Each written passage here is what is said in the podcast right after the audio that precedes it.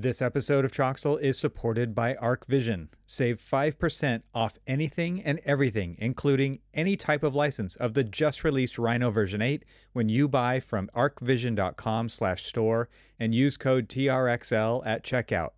That's A-R-C-H-V-I-S-I-O-N dot com slash store and use code TRXL at checkout and save 5% off your entire order. Just make sure you do it before December 31st, 2023. This episode of Troxel is supported by Avail. Avail helps AECO firms better manage, organize, and navigate information faster. Visit getavail.com today. This episode of Troxel is supported by Confluence, a small conference event for AEC professionals and technology providers to discuss industry trends and ideas together. It's put on by the fine folks at Avail. Learn more about the upcoming invite only event happening in the spring of 2024 in New York City during this episode.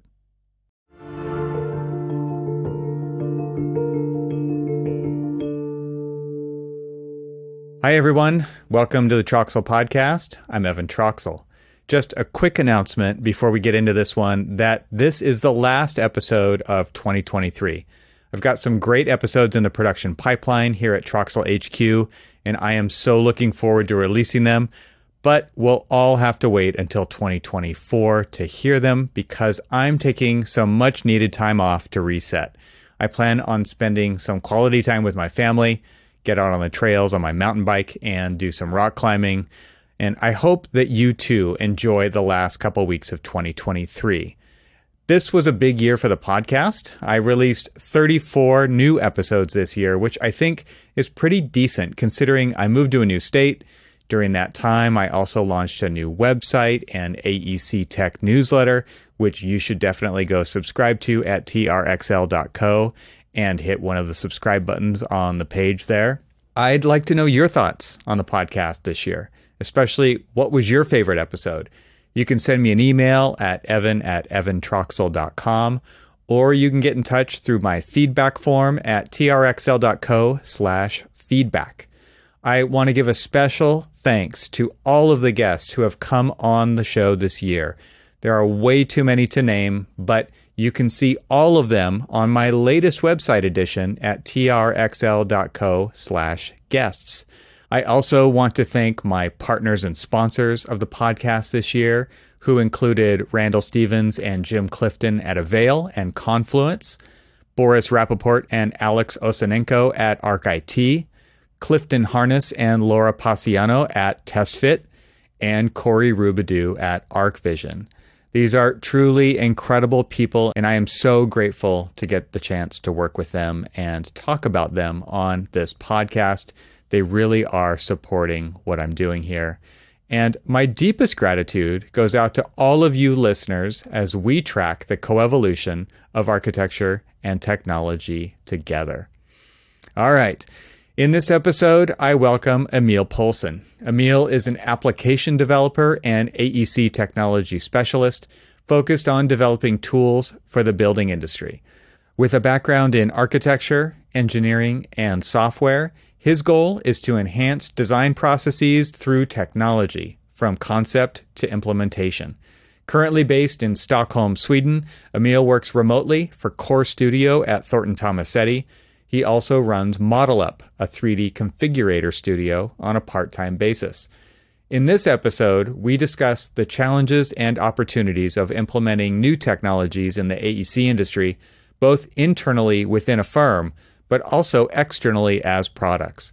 We delve into the importance of communication, buy in, and cultural change when introducing new tools and processes, the culture of AEC tech, and the entrepreneurial spirit at TT. Emil's insights from his experience in developing tools and pushing for adoption within a global engineering firm, the benefits of participating in hackathons like the recent 2023 AEC Tech event hosted by Core Studio in New York City, and we talked about his work on web based 3D configurators for digital products at ModelUp. So, without further ado, I bring you Emil Poulsen.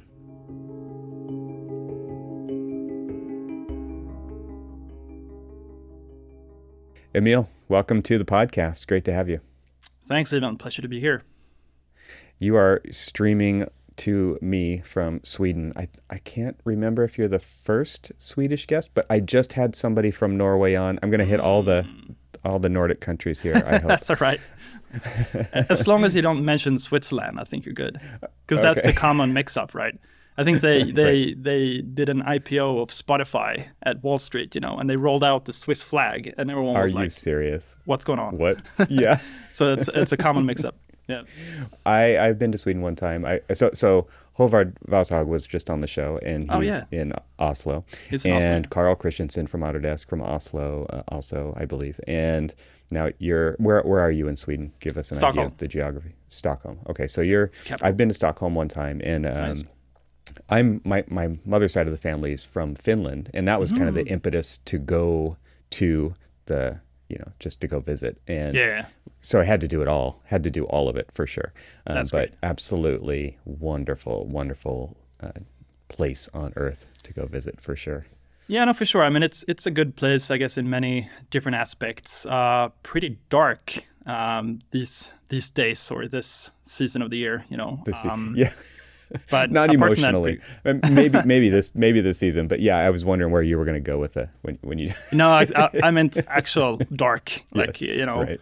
I think at the peak around in uh, December, close to Christmas, we have like five hours of sunlight or something like that. So right, you got to charge during the summer, and so you survive the winter. That's how it works. you're at those northern latitudes. Yes, Yep. yes, definitely.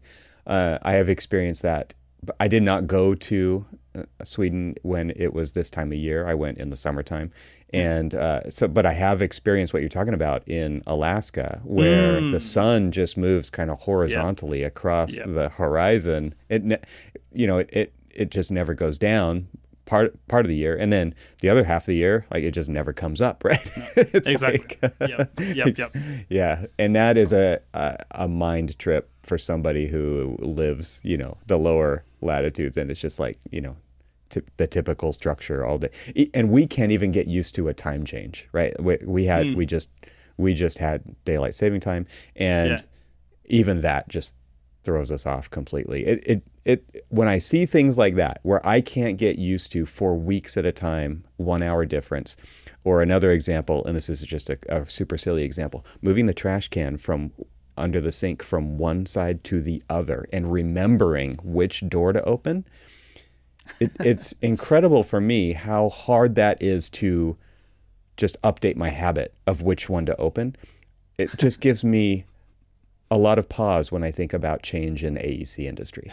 how hard, how difficult change is when I can't even remember which cabinet door to open, implementing new technologies, implementing new C if if I can't even remember where the trash is, how am I going to change my business to adopt new technologies to help me do things better? And it's I, do you ever think of things like that? Because that, that's Yeah. what goes on in my mind. Totally, for sure. I mean, I think for a long time in the beginning of my career, I thought it was all about technology, just creating better tools, you know, more efficient tools, more efficient processes. But really, it's a cultural thing, isn't it? Like you got to get the buy-in from the people you work with.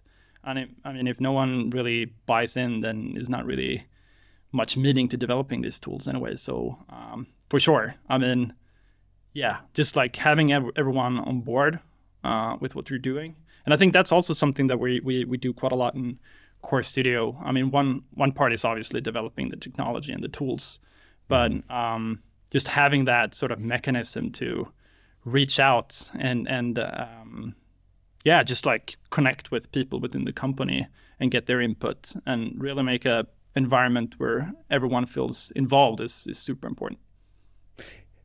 It's a core attribute of leadership also and I, I think for those who are in leadership it feels annoying but for those who are not in leadership it's a it's a requirement to understand is that the same message must be repeated over and Yeah. over and over especially when you're going in a new direction you're charting some new territory maybe for your office or for your practice or whatever and it's if you're in leadership you're it's like social media. It's like I don't want to post the same thing even twice. I don't even want to talk about my episodes more than once because I, I have this release schedule of every week and it's like, okay, that the I'm done with the other one. I'm on to the new one. This Yeah. is very much how it is in practice with projects as well, right?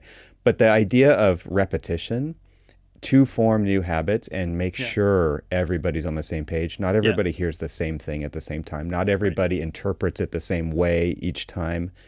And and so why I say it's annoying is because like it's I don't want to even hear myself, let alone my peers, talk about the same thing over and over and over. But again, like that's the only way things actually change. And so many times we see this with digital practice or IT departments where they they deploy a new tool onto the firm and nobody uses it, right? But Right. because there's like this one, like let's throw it over the wall and let's just expect adoption. And that never happens. And, Never but, works. but but we're always in, in that mode. We're always because we're on to the next thing and the next Yeah. thing, and we need to implement, implement, implement, and we need to see digital transformation, and we need to see the march of change. But if nobody's adopting it, there's no change happening, right? And so then it comes back to this idea of communication and Yeah. buy-in, like you're talking about, and and it's like because we don't understand marketing, we don't understand promotion, hmm. we don't understand habit forming to it to its core. Like we're we do projects and we can treat deployments as projects, we can treat hmm. new technologies as you know implementations as projects. And we're, we're typically just project minded about it. Okay, Yeah. that's done next. That one's done next. It's very kind of assembly line but understanding the psychological, the implementation of Yeah. different languages and communication styles that different people in different places need to hear because that's Yeah. how they will latch onto it best is an art. And uh, yeah, anyway, I, I'm we're totally digressing here and, and getting away from the point. But I, it these are the kinds of things that I, I, I, I love talking about this with, with smart people who have who have done this. And you're you're developing at Core Studio, you're developing things for the industry. You're developing tools, I should say, for the industry. And we've always seen a gap between innovation and like deployment of tools and adoption of tools. And and you're even coming at it from you're, you're supporting the industry because you're structural engineers and it- it's got to be even harder because you're like one from the from the architecture side of things you're one step removed Hmm. from the, the the building. You're you're you're building you're creating systems for buildings. Yeah. and i would just wonder if communicationally if that's even a word how how do you guys deal with that? How do how do you is it through going to conferences and constantly talking about what this technology can deliver showing it in use showing how people are using it that you continue to kind of educate the market on on these new tools No, for sure. I mean, obviously, that's that's one part. I think it's it's probably a good idea to separate between the kind of internal push and the external push. I mean, I would say like probably eighty five percent of all the tools we develop is really internal tools, and then the um, process gets somewhat easier because I mean you're kind of colleagues with your users. So you can always like, you know, walk around the office, tap someone on the shoulder and like, you know, what's up? Is it is it not working? Like what's what's going on, etc. Right. So um but that's a process as well. I mean as as as you were talking about, like it's it's not gonna happen automatically. Like it, Yeah. there has to be some channel of communication and there is has to be some some way of kind of spreading the word. Um and that can be a challenge for sure because it's always like you know, if you look at tech companies, like you usually have someone dealing with the like UX, someone dealing with the design of a user interface, someone actually developing the the front end, someone developing the back end, someone actually being the product manager. You know, there is like this huge list of different um, um, roles really, and uh, typically what happens at um, uh, R&D departments or um, you know computational specialist departments at architecture and engineering offices is that you usually have all these people uh, or like all these roles crammed into uh, few people. So you, you, you become sort of a master of kind of handling everything in a way. And that can be quite um, refreshing i think because you get to see really like all different uh, aspects of the of the process. I mean everything from idea creation to really implementation and then you know adoption and just getting that feedback and, and so forth. So um, yeah, I think that's that's really, you know, where we do most of our communication, like just like internally deploying the tools and, you know, getting adoption internally. And yeah. I mean, I guess that's also a benefit of having you know 1,500 people working in the same company using the tools because you know you can test it out, and if if if it actually works, you know um, you can start sketching on the ideas of actually getting it out outside of the company as well.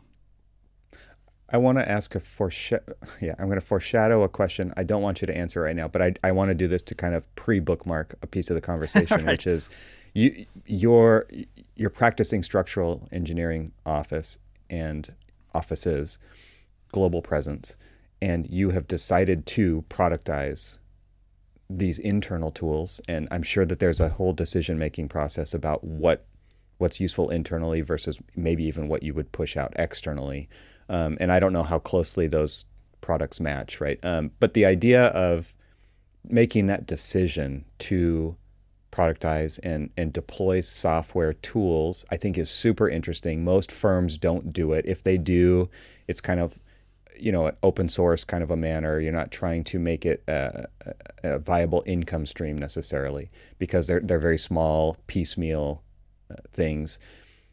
You've figured out how to deploy bigger things and put them out there as products. You have to support them. Like you mentioned all the key pieces of of what you're doing. And and I guess, you know, it's the whole idea of what Thornton Tomasetti has done with kind of Core Studio, incubating and accelerating other people's ideas, turning them into products, I think is super interesting. Like I said, I don't want to get there yet. I, I want to get there. So that's why I'm bringing it up now because it was crossing my mind as, as you're saying all those things.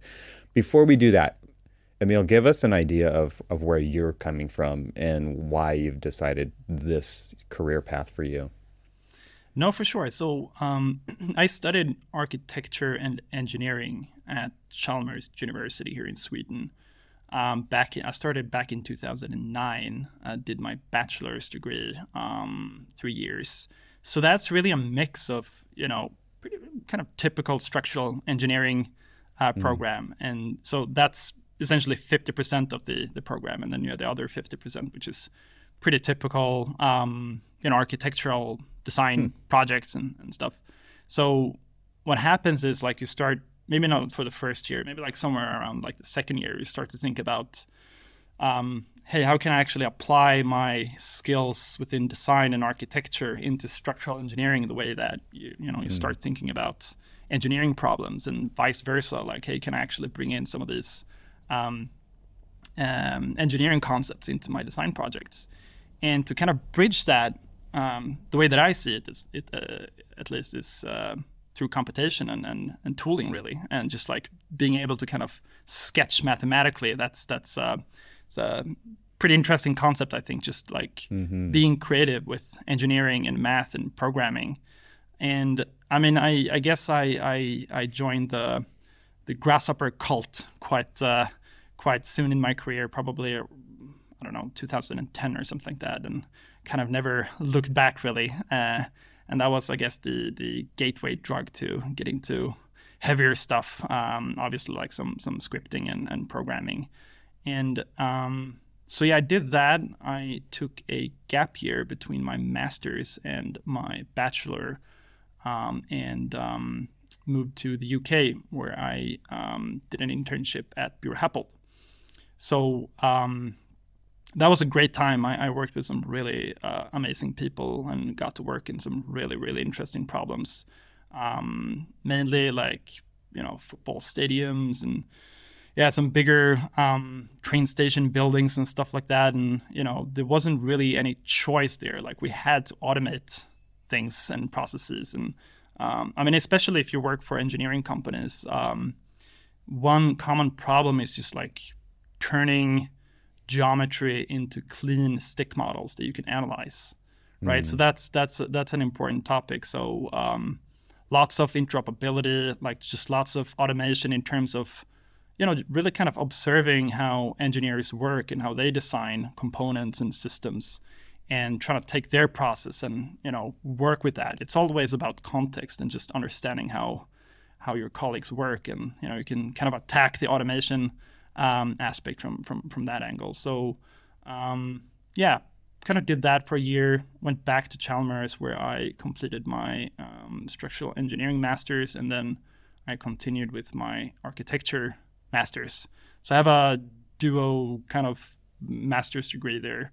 Uh, although I've never actually really officially worked as neither an architect or a structural engineer. I mean, I kind of got into this, um, um, you know, hybrid, basically, you know, computational design or just um, design technology. Um, so I joined um, TT Core Studio uh, in 2016 and moved to New York, where I lived for two years, and kind of started out as a um, kind of developer slash um, computational designer, uh, just helping out in projects, maybe like 50%, I think it was in the beginning, and then developing tools for the other 50%. But I quite quickly like got into full full time development, uh, probably after like half a year or so, and um, yeah, it's it's it's great. I think it's just a really fascinating, um, you know, thing to do. Just like being surrounded by all these smart people working on really interesting projects and just be there and help out um, automating tools. And as you kind of mentioned earlier, like Core Studio is um, made up of really two parts. We have the application development team, and then we have the core modeling team. And what usually happens is that the core modeling team they work with um, you know project teams on, on on projects that are you know complicated or geometrically complex. Mm-hmm. And um, when they have seen a pattern in enough projects, like they come to us and we talk about generalizing um, the the solution. So that's typically how it works. Like just having mm-hmm. that kind of um, um, you know back and forth dialogue between the modeling and application development, and obviously the whole company is is, is quite key for what we do. This episode is made possible in collaboration with ArchVision. Are you planning on getting software before the year ends? Maybe you need to use your budget in 2023 or want to upgrade to something new, like the just released Rhino version 8. Rhino 8 introduces amazing new tools for architectural design.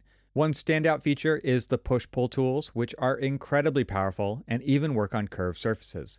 The new inset command and auto CPlane tools enhance the architectural modeling experience.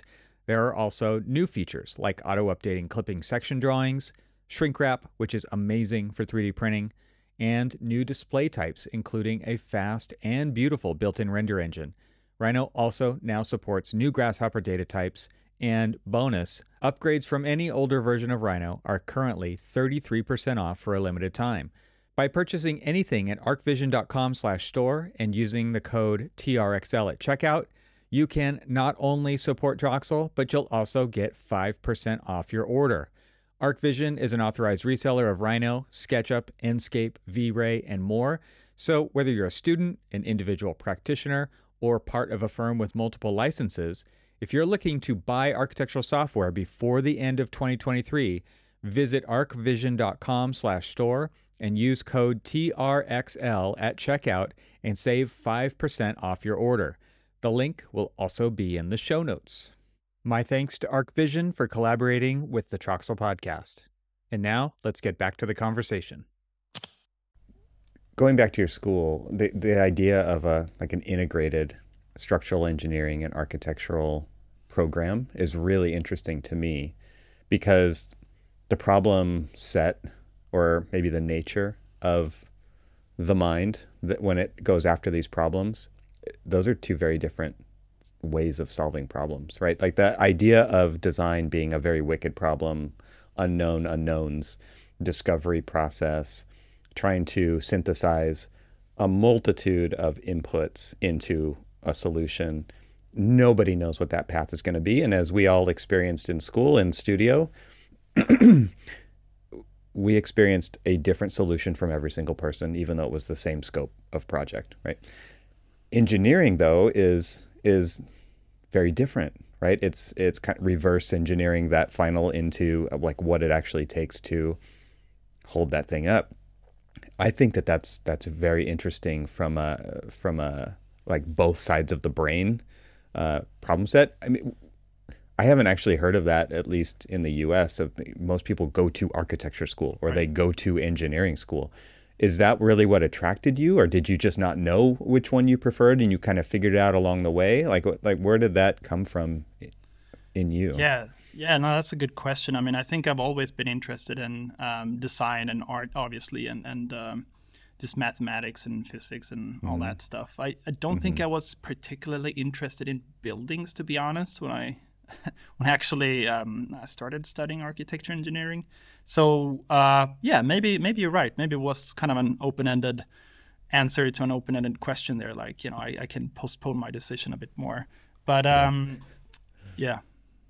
Yeah, interesting. That that whole world has got to be. I the the idea of going to architecture school and doing really wild designs because you can, right? Because everybody's a designer. and then having to have this kind of accountability partner of the structural side yeah, of things where I, was that what projects were like? It was you they were much more grounded in that sense. Um, yes and no. I mean, you know, we did a lot of projects that just require some amount of you know structural mechanics um, understanding like if you design a bridge mm. for instance like it's just part of the design like how is it actually going to work you know yeah. think of a suspension bridge for instance like there there is a there is a meaning and there is a um, an idea of the structural concept so um, i think that was really part of the the sketch process right like you know you, you, you almost like sketch um, you know force diagrams and sketch arrows and like you know how are we going to support this load, etc. So it's uh, I kind of agree that it's obviously um, different professions with completely like different backgrounds, but um, I kind of like the idea that um, yeah. it doesn't necessarily mean that it's completely different in terms of uh, sure. you know procedure, etc. Uh, so, um, but no, for sure. I mean, I think I had one project just uh, came to mind now. There was a bridge project, and I designed a um, sine wave bridge and it was just like sine waves all over the place. I think i just started to learn grasshopper and like went all in for it. And i think i even went as far as deciding the staircase as a sine uh, wave. And um, like the the teacher told me like people are gonna die in the staircase you can't do that. Like, so maybe it was clear from that point that I, I wasn't gonna be a good architect anyway. But yeah, now I guess Your yeah, I was uh, no exactly. I was just interested in you know tooling and and I guess the process yeah. really. Um, so yeah. yeah. There's definitely something really attractive about that visual programming process and watching the math turn into geometry. And yeah. I think a lot of times people go into learning a tool like that because they're interested in parametric control over geometry and updating things and, and, and playing with things in that sense. Yeah. Using using that programming too, like you said earlier, like you, you talked about sketching with math, right? Like this idea of sketching through visual programming, I think is a totally valid concept. And a lot of people do that, but they don't necessarily think about it as math, right? They think right. about it as geometric, like how you're going to see that geometry in the end and, and being able to control that. Yeah. But the idea of looking at it like a function, looking at it, right? Yeah. Because that's kind of, that's what it is. It's like first this, then this, then this, and it's, it's constantly rippling through until you see the output. And if you go back and change something, you see the update. But thinking about that mathematically, I think is really interesting. And, and people who get into Grasshopper start to think like that. And it, yeah. it definitely, that the tool reinforces that. And coming, when I went to school, there was no, there was no virtual visual programming. There was no, uh, it was all just hard modeling, right? It was all polygon modeling, solid yeah. modeling, some surface modeling. But it was purely geometry, right? Yeah. Geometry was my favorite math class for sure. Like understanding those concepts and and it was very visual. I think it's definitely a different piece of the mind that operates in that grasshopper space and I think for me, when I got into that eventually, very late, way later than what you're even talking about when you were in school, it was just very much, it was like stretching a new muscle. And I mm. found that really yeah. intriguing because it was just something that I hadn't experienced before. Uh, and it was a new way of searching for design solutions. And obviously, there's a lot of power there, right? To be able to make a small change and watch it ripple throughout is incredibly yeah. empowering as totally. somebody who did not learn how to code, did not learn how, like, and, and, and it just made it, it democratized the ability for me and many others to code in quotes, right? Because I, yeah. It is coding, but at the same time, it, it doesn't feel like coding, right? So uh, it, it's really interesting to to think about all that and how it's kind of changed the pursuit of architecture uh, Yeah. over the years, and and uh, it's kind of an incredible thing to kind of extract out and look at that just that piece of it and what David Rutten was was able to accomplish with a Totally, tool like yeah, that. no, for sure. Yeah. Yeah. the the idea of of let's get back to to Core Studio and Thornton Tomasetti. So you you were in New York, you said, and and is that really where you were introduced to Thornton Tomasetti and what you're doing?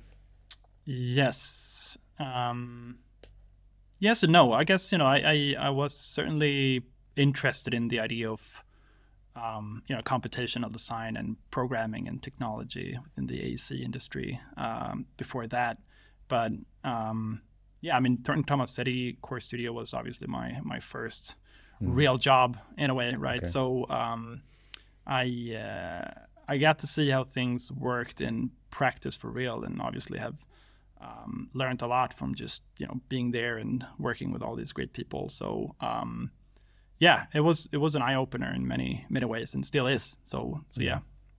And and when you were looking for that first job, obviously you have interest in computational design and problem solving. Were you specifically looking for a place to land that that was a core piece of how they did what they did, or what was that decision like for you? Was was it based on that or not? I mean, I think, um, yeah, uh, obviously, like having the um, having the the opportunity to work with processes, I think was a was a key component in this. Um, and um, I mean, Core Studio is really just research and kind of developing tools for for the practice, right? So. Um, I kind of was interested in pursuing um, a career in academia um, early on as well, but at the same time, it's just a pretty awesome thing to just be around real projects solving real Yeah. problems. So I think I think that was certainly something that I that I was uh, interested in, and um, I mean I heard about uh, Core Studio for for um, uh, yeah long before I joined, so um, it was kind of a known known um, um, uh, figure in the industry, obviously. And then I had a friend who had um, done an internship a year prior, so she kind of connected me, and uh, yeah, I was lucky to to get involved. I, I'm thinking back to the first time that I think that I heard about Core Studio, which I, I again would probably not be early days for Core Studio at all, but just my awareness of it uh, was when, and I mentioned this to you a minute ago, but Daniel Segraves was presenting at a USC BIMBOP many years ago, probably around two- 2016 or so. Yeah. Uh, and he was talking about Asterisk as one of your new tools in development, and it was kind of a preview of of the kinds of projects that you were working on. And that was the first time that I think I ever was introduced to the idea of a practice, structural engineering practice, let alone architectural practice or whatever, product starting to productize or thinking about an internal tool being used outside of their practice. And I thought that was fascinating. And it was all done through the web. And I think Yeah. there was maybe some grasshopper components that went along with it to connect those things Yeah. together. and that to me was was kind of eye opening at that point. And that to me showed the seriousness of Core Studio really being this thing inside of a mm-hmm. larger practice because it really when it's all tied to projects when when the the core functionality of a thing like that inside it, if you think about it as this group of people and they're just supporting projects the projects rule everything right? So to mm-hmm. there it seemed to me like there had to be and I didn't get to ask him this but there has to be this layer of I don't know isolation not isolation but but but separation from the projects. And and you guys said you kind of do two things. You you support the practice but you also work on these products and you, and you even work on the pro- products first. They're they're mm-hmm. driven out of the needs and the, the patterns that are being seen by the practice. Can you talk about that? Because your group is not it's not huge but it's I mean you're you're kind of standalone right? Like I don't you have How many people are in your in your group? 20 plus. I was going to Um, say 20, yeah. Yeah, something like that. Okay. So no, for sure. I mean, uh, that's that's always the the dream, right? Like you you, work on tools, and you can build it to a project, and you know, client pays for the the development, and everyone is happy. But yeah, it doesn't really work that way uh, because you know projects have deadlines and they have Right. priorities, and you know, um, so I think I think that's an important aspect. Like if you actually want to get serious with, um, you know, tool development, it Yeah. sort of has to be outside of the the project work. Um, as you said, like obviously you can still be informed, and it can be very much uh, a nice accelerator, just like testing out the tools and kind of getting feedback and um, Yeah. you know push the development forward. But um, You have a built-in tools- built-in beta audience, right? Right. Have- pretty much, pretty much. Have that pool. Yeah, no, for sure. And I, I would also separate between, you know, scripting and tool development. Those Mm-hmm, are two different things. Like using using computational um, design tools to um, accelerate projects. I mean, it's kind of a way of modeling, I would say. Yeah. But if you actually want to go into developing robust tools, you know, it's going to need documentation, it's going to need testing, it's going to need like all these things that just get very hard to do within the, the scope of a project. Um, so, so yeah, I mean, I think yeah, we're very lucky to have that environment in in uh, Thornton Thomas uh, Thornton City, and just being able to um, work on these projects uh, and uh, and tools. It just seems very prescient, I guess. I don't know the right word, but the idea of TT investing in this Yeah. smaller entity within the larger firm. Obviously, like you said, you get to it's it's a great place to be because you have the resources of this very large firm. And you have this layer of separation in that I, I would assume like the the leadership of core studio making decisions about products about which direction to go. Uh, and and then also like TT gets to brag about core studio right? Like it's this really cool thing that they do that they are pushing they're constantly on the bleeding edge of, of what they're doing and that positions TT Yeah. in a different segment of the market. I mean, there's there's other firms doing similar things, right? But but this to me was kind of like again the first time I had seen that, and Yeah. and so like the idea of having an innovation incubator inside of a firm that operates semi independently under the umbrella of TT and having that. Uh, I mean, it's a it's a useful relationship in both directions. Obviously, uh, that that to me is just something that more people need to think about, right? Because when when you're when you have a team in house, like you said earlier, that just support that does scripting, that just supports prod projects, and are constantly helping those teams hit their deadlines or or whatever, that is a very different thing than product development Yes. right Yes. and yes. and it takes a different approach it Yeah. takes a different skill set there's and so i guess what i'm saying is like you can't you can't decide to do it like you guys have done it and and have it fully integrated and because it's just that would just be something entirely different a lot of firms are doing that in fact Yeah. right and, and but but this is this is unique than what most fee, most most firms do, and I don't I don't know really know where I'm going with that, but I just I observe observations, things No, that I've been thinking about as as I've watched TT and Core Studio, kind of the way that you guys talk about the the work that you do outwardly is is Yeah, yeah. really interesting. No, for sure. I mean, uh, as you said, like I think Core Studio plays an important role in the you know presentation of of, of TT as well as you mentioned. Um, You know, just being able to show um, you know all the tools that we develop and all the um, you know routines and, and automation scripts and everything like that. Um, like our partners get access to if they work with us is a pretty strong motivation and you know pretty good sales pitch. So so for sure, I mean it's um, Yeah. yeah, Core Studio is is, um, is uh, has a good presence on, on the company slides, so to speak. Yeah, Like it, know, right. it's uh, got to think about the presentation for sure.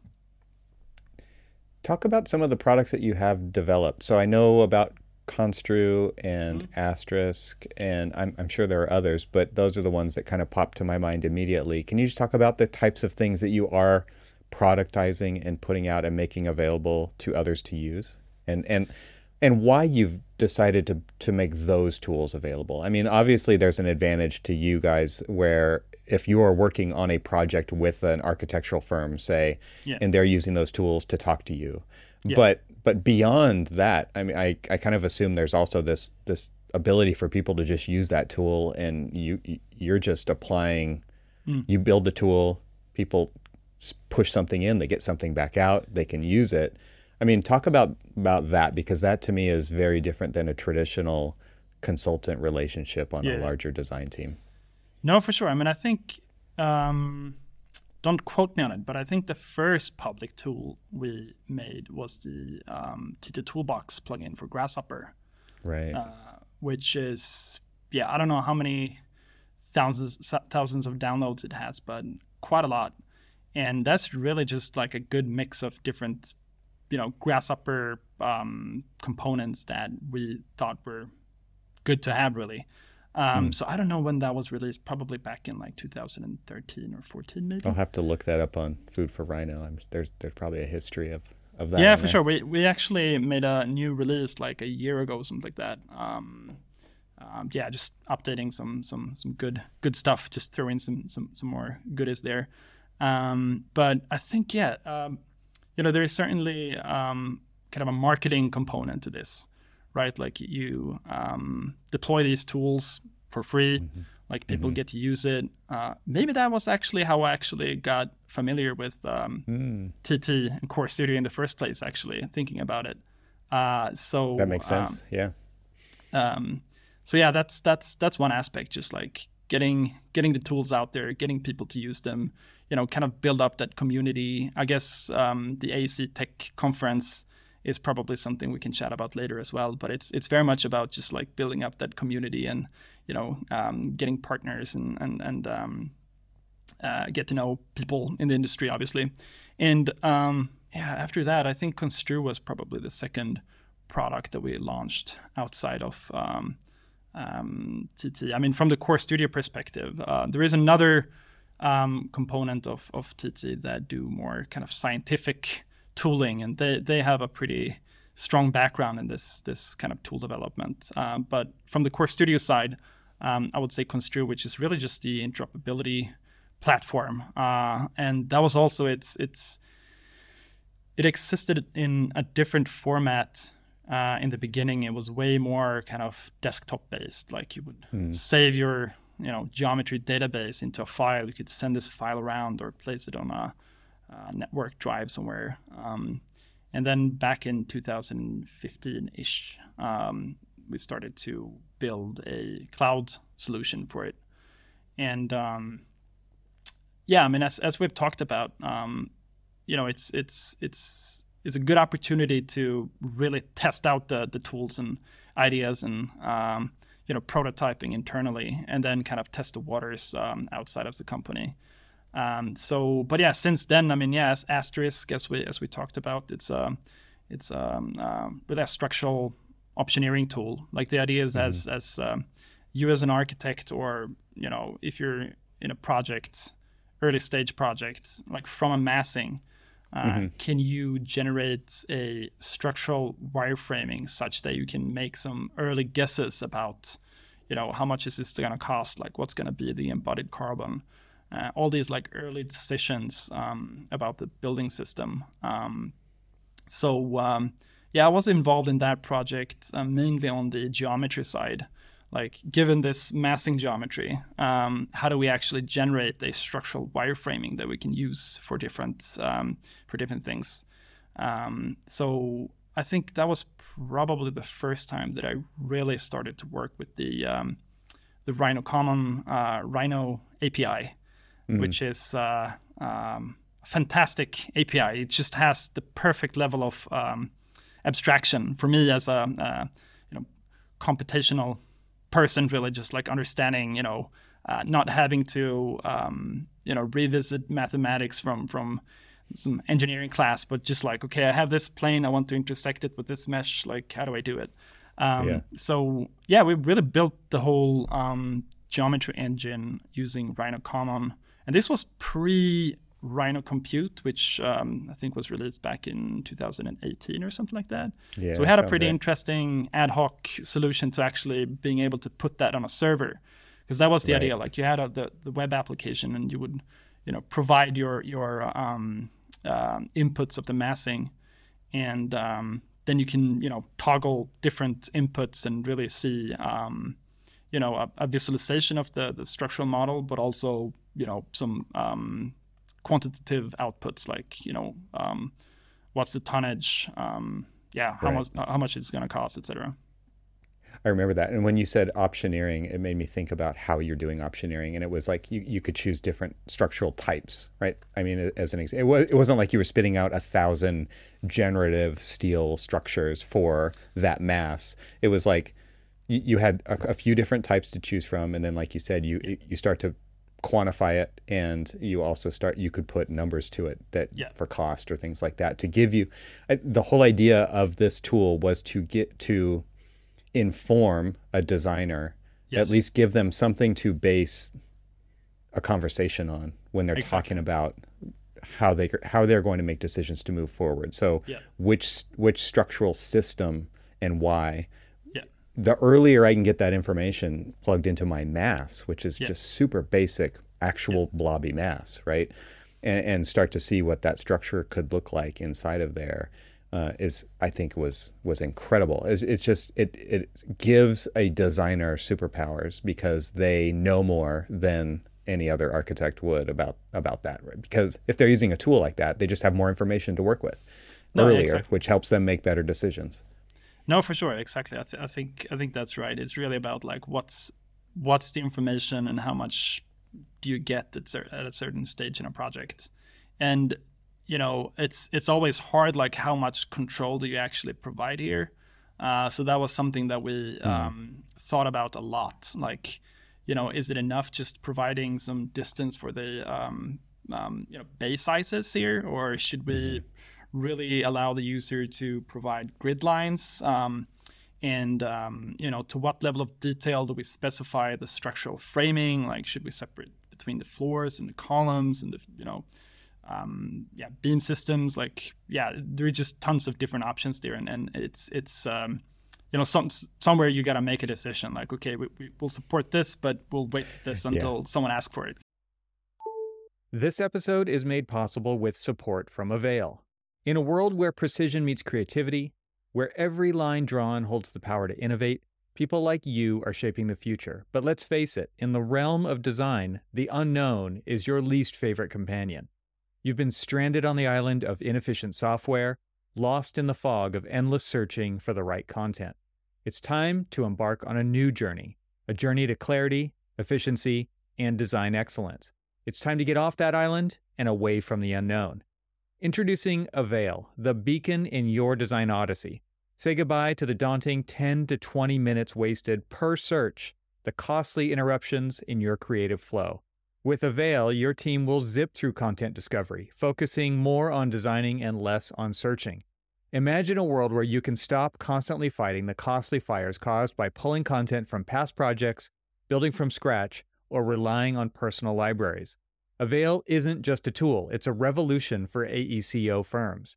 Organize, manage, and navigate your project information with a leader that's proven in reliability, relatability, and success. Join the ranks of the top AECO firms who've already chosen Avail. In just 30 days, you could deploy Avail and witness a dramatic reduction in costly design errors. Whether it's your first CMS or you're considering a switch, there's someone you should meet. Will Rouse, your guide to all things Avail. Schedule an appointment and explore Avail's capabilities, onboarding programs, and professional services. Don't let your designs be clouded by inefficiency. Clear skies are just a click away. Go to getavail.com/stranded and book a meeting with Will to start your Avail journey today. Avail, where your best design is just a search away. My thanks to Avail for supporting this episode of the Troxel podcast. And now, let's get back to the conversation kind of sky's the limit when it comes to development uh, until it until you actually have to have people do it right so i'm yeah. sure the ideas were plentiful but what you actually decided to ship in those first iterations of that product had to be scaled back to kind of like the yeah the least, right? It had to be to what is the how can this add value, but also yeah. like let again let let's go through this iterative process of yeah. deploying a tool over time. This we're going to play the long game with a tool like this. We're not going to try to cram it all into a version 1 release and then see what people think about it. So did you get a lot of feedback from firms about the kinds of things that would be more useful to them over time or and, and, these things were already on your list and you're like yep yep that's potentially on the roadmap or, or, or were you actually hearing new ideas that you guys had never thought of no for sure we, we heard um, we heard a lot of interesting ideas as as early feedback but also you know going back to the discussion about like how much control do you actually provide i think we made some pretty crude uh, assumptions about grid lines like you know, um, our idea was like, okay, we're probably going to be better at guessing. Um, I mean, grid lines is a big thing in structural engineering. Like you essentially have a yep. massing, right? And then, you know, you, you, you, place grid lines and in those intersections, you place columns and then you kind of work, work from the system upwards. Um, and yeah, that was one of the things that we kind of assumed that we would know better than the user, which turned out to be kind of wrong, I would say. Mm-hmm. Uh, so then we started to experimenting with. with I'm other... just laughing because I I remember moving grid lines like an, an inch. Yeah. Or yeah. right all the time, and, exactly. and the engineer would be pissed, right? But it was always like, well, here's why, and and and you you talk through it, and okay, everybody's okay, yep, you're we should do that, or we shouldn't do that. Here's why. But but to your point, like, can it's not an easy thing to just guess where those. No, exactly, and you know, it's it's always like, um, I mean, sometimes if you have um, buildings that aren't completely extruded, you're going to end up with some additional uh, grid mm-hmm. lines that are not mm-hmm. present on the you know, ground floor. So right. it got just more and more complicated until we decided yeah, to actually, I hey, bet. maybe we actually need some kind of editing functionality of the grid lines there. Um, so, uh, but we do actually have a Rhino plugin for um, Asterisk as well, which kind of allows you to, you know, edit the, the the massing instead of Rhino and sort of have the system, you know, compute uh, computed really uh, real time. So. Um, so that's uh, computing it locally on on the user's machine. No, it's not. Okay. So that was a that was a um, decision we made to kind of keep the geometry engine uh, remote because uh, the idea was like, okay, you, you use Rhino and the modeling tools in Rhino to kind of author your massing, right? Mm-hmm. And then mm-hmm. you can essentially upload it uh, to the system, um, and um, you can still like have Rhino running and edit it. We even had like a live sculpt mode, which would kind of react to um, everything you made in Rhino, like all the changes to the to the massing. Um, but the idea was to kind of still have the ability to make it available without Rhino, so to speak. Mm, okay. um, so uh, so yeah, and then of course like just being able to kind of see all the different um, uh, configurations in some diagram, which was obviously inspired by um, a hackathon project we um, I think was developed in an AEC Tech probably 2015 or something like that called um, Design something. Yeah, um, Design Explorer that's it. Mm-hmm. Uh, mm-hmm. So really, this kind of parallel diagram of like you know different um, permutations of parameters, just like visualized in a right. intuitive fashion, uh, which nice. actually took off and became another product that we've worked on called Thread, which right. is really about kind of um, exploring data and uh, yeah, BIM data and structural data, and um, yeah, different data associated with geometry, really. Um, so that's a big thing also in structural engineering. Like you have this um, you know, base model, like some base geometry.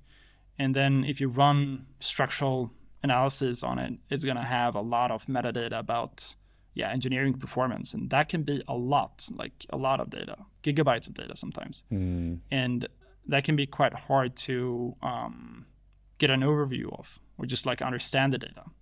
Uh, so uh, I would say big parts of what we do has to do with um, just visualizing data in a meaningful way. Mm-hmm. Yeah. Let's talk about naming for a second. So this is not a, a meaty part of the conversation, but uh, I think TT Toolbox was probably one of the default kind of packages that everybody downloaded at some point, right? There's like Lunchbox, TT Toolbox, Human UI. There, there's a few of them, right? And um, totally an engineer's name. Like you guys didn't even come up with a good animal exactly. to, to, name it. I mean, good That's branding for for Thornton Tomasetti, but uh, but not in line with with all the other uh, animal names. So well, you get one demerit for that. But then the idea of asterisk, where, where's the name for asterisk come from? Do you know? Yeah, I know exactly where it's coming from. It was like. Um, you know, we had some early prototypes and we just talked about how do we deal with um, potentially solutions that aren't good. Uh, and uh, Rob, my boss at uh, Thornton Tomasetti uh, or Core Studio, he he proposed like, hey, maybe we should just put an asterisk under the whole thing, just saying like, hey, you know, be careful. So that's where it disclaimer. Came from. yeah, it's a disclaimer.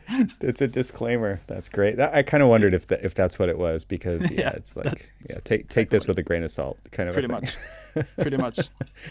we can't be held liable. I think that's that's an interesting idea about kind of governance of of this solution, right? Which is like use this at your own risk because these conversations have come up over the years which is like well, well, what if we make a tool and then somebody makes a decision based on Yeah. that tool that leads to a bad outcome who's liable for that right and so then yeah you do have to have the legalese attached to every single thing that you put out into the world in this realm which is like uh, you know, use this at your own risk there's no guarantees. All of these things that you read in the, Yeah. the license agreements, right? Exactly. Um, exactly. Is that something? I mean, with that, I'm assume that was a major conversation piece as you guys went into this.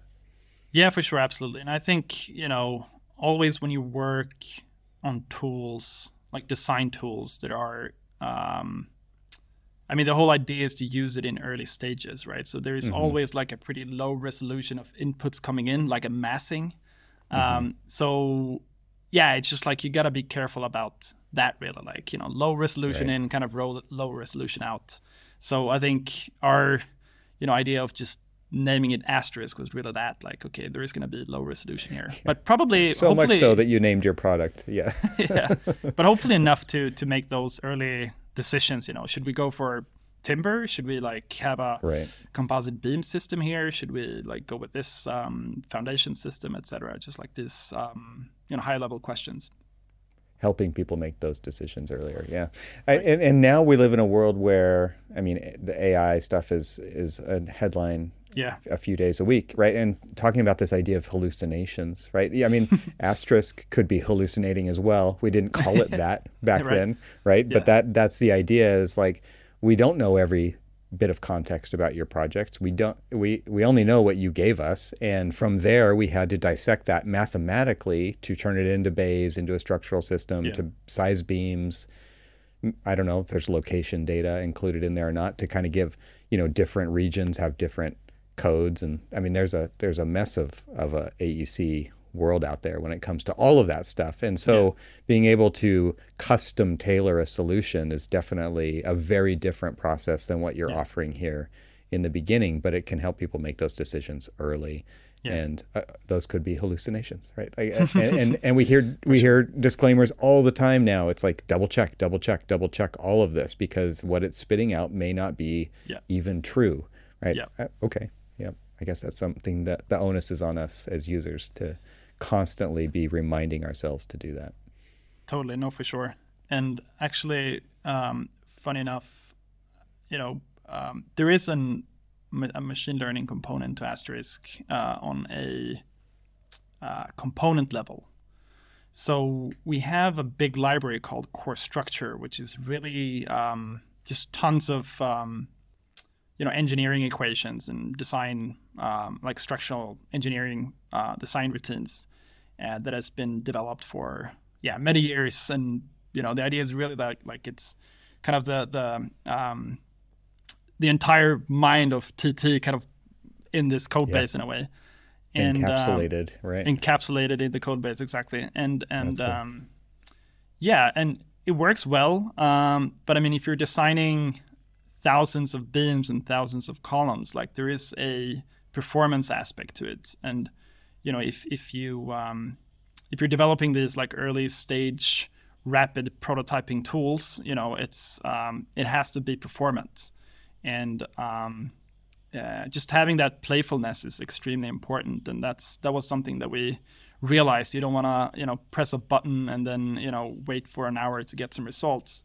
So mm-hmm. that was one mm-hmm. of the motives to actually look into um, uh, just machine learning. Like, hey, we have these equations. Can we just like throw in a bunch of inputs here, get some outputs out, and then train a model to essentially learn how to size beams and columns. Um, and um, yeah, so when you do that, you get results within you know a millisecond or something. So wow. um, so that's um, that was something that we actually started out doing like back in 2016, 17 as well. So um, yeah, we we've been on the machine learning track for for quite some time. Obviously, now it's really started to take off the whole AI mm. discussion as well, and uh, we had some ideas of, of, how to, you know, start implementing some of that in in the um, wireframing logic as well, like the structural wireframing logic, but um, never really got there. But um, yeah, I mean, it's it's a super interesting, um, mm-hmm. um, you know, side of our industry to to observe these days. I think just like the whole, um, yeah, discussion about the yeah. AI and how how things will change and you know. I'm sure. Uh, so, so let's use this as a segue into AEC Tech and hackathons and, and things like that. Because getting outside of your walls, again, this is something that's important. I, I assume for you guys uh, to infuse, like, not only expose that culture to others who are not part of Core Studio and, and TT. Like, there's this is kind of like an academic tie-in, right? It's like this is like being in a design studio, right? It's like let's do this really intensive project based. You define the project, but then you you you assemble a team. You you go after doing something, and but I'm sure that like the way that those dots get connected and the way those neurons fire in that environment is just invigorating for for you. And i'm sure that that you at core studio get a lot of value out of putting those events on. And you're also contributing and participating in those events at the kind of user level as well on teams right? You guys had a, a recent project rhino anywhere right? So I, let's let's just chat about this this general area from the high level all the way to working on a team and producing a, a a new idea and and and putting a kind of proof of concept together and putting it out there. Let's start at the high level from a value proposition of putting on hackathons, the whole AEC tech thing. Give us yeah. an overview of kind of where where you stand in, in that whole thing. No, for sure. I mean, we've been running the AEC tech event for more than a decade now, actually. Wow. Yeah. And um, it's really composed of um, guess three things. Like first of all, you have the workshops is you know where we essentially invite people to teach things. I mean, it mm-hmm. usually have some folks from from um, McNeel, you know, uh, the folks from Ladybug Tools. Usually there, Hypar has been there, um, and um, it's just a fantastic opportunity to get these um, really innovative people uh, just like showcasing their stuff and like just showing, hey, this is a tool that we've been working on or a feature that we've been working on. Um, and um, yeah just get that kind of one-to-one connection with the, the actual mm-hmm. author of the tool is just amazing. Uh, so that's one component. And we have like virtual versions of that as well. Um, obviously something that got you know more and more important during the the covid times and we kind of stuck with that since then. Um, and then we have the symposium which is the um, yeah, just like keynote speakers. We invite you know interesting people, mm-hmm. um, and you know they present their stuff. Um, and um, finally, which is obviously my favorite portion, is the hackathon, uh, where uh, you know people get together. Um, so it starts out with the lightning rounds. So it's usually around you know 10 in the morning, something like that. You get a cup of coffee, and uh, the pitches start. So you, if you have an idea, I mean, there isn't a microphone. That's why it's called the, the lightning rounds. Like you just present maybe one, two minutes, just present an idea. Uh, and um, if either if you have something yourself you want to present, you can do that, or just like sit back, listen into other people's ideas. Um, and then there is the group formation um, process where you know people just like, yeah, meet and greet kind of, and, and get together and um, start talking about. Uh, you know the hack projects and then you have 24 hours to actually produce something out of it. And yeah, it's just a fantastic format to get things done in a way, because uh, there really isn't that much time to, you know, reflect on different trajectories or like, you know, should we do X or Y? It's, it's got to be pretty fast, and that's uh, I think that's a fascinating mm-hmm. um, aspect of an industry that's otherwise quite slow, right? In thinking about like how how how long it takes to to build buildings and design buildings.